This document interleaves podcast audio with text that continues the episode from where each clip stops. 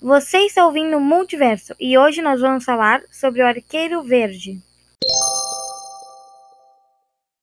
O Arqueiro Verde foi criado por Mort Wednesday e George Pep, tendo sua primeira aparição em More Fun Comics número 73, em 1941.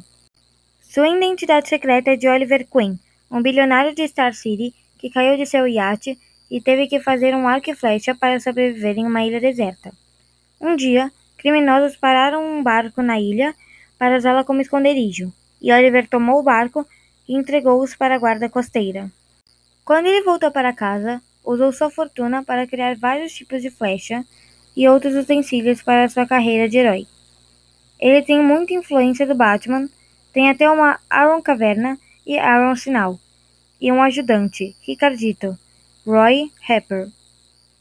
Algumas das flechas mais curiosas são as flecha limpa chaminé, flecha com bomba nuclear na ponta, flecha lupa de box e flecha que lê mentes. Nos quadrinhos, ele perde toda sua fortuna após ser acusado de cometer alguns crimes e mesmo após ser inocentado pela justiça, sua empresa faliu, fazendo com que ele se aproximasse mais da realidade da população.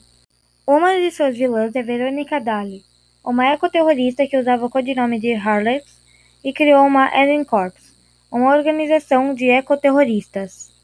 Outro vilão de Oliver é Ricardo J. Jor, um especialista em artes marciais treinado por membros importantes da Liga dos Assassinos, que buscava vingança pelas humilhações que o herói e John Doe fizeram seu pai, chefe de uma gangue de criminosos, passar. Oliver casou e teve uma filha com a Canário Negro, Larry Lance. Ele morreu em uma explosão de um avião que sobrevoava Metrópolis em um confronto contra um grupo paramilitar. Mas a DC diz que ele voltou à vida através dos poderes do Lanterna Verde, na época Parallax. Espero que você tenha gostado desse podcast.